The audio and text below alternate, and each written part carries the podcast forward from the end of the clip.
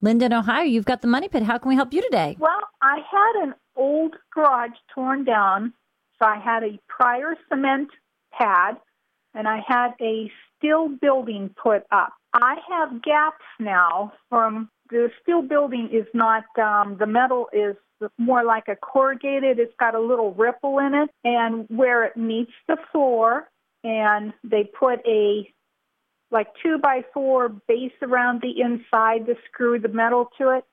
Well, I'm getting chipmunks in there and everything like that in between. What can I use to seal it, but still keep it so when the cold weather comes, it expands like it needs to? You must be having some pretty big gaps there if the chipmunks are getting into that. yeah. How much space are we talking about? Some spots it's not very big at all, but some it's like maybe two or three inches high. Oh wow! Because the the cement pad was not really leveled, or it, throughout the years too, it could have sunk down in certain areas. I don't know whether to put like another board. Yeah, so so listen, if you've got two or three inches of gaps, you're going to have to add some additional sort of siding type materials to cover that gap. You could actually use additional galvanized metal and form it to uh, to fit in that space.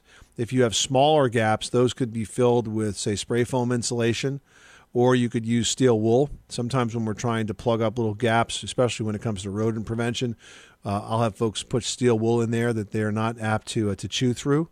But you can't have a gap that big and not expect uh, those types of animals to get by. Awesome. I'll try that. The steel wool and the foam. Good luck with that project, Linda. Thanks so much for calling us at 888 Money Pit.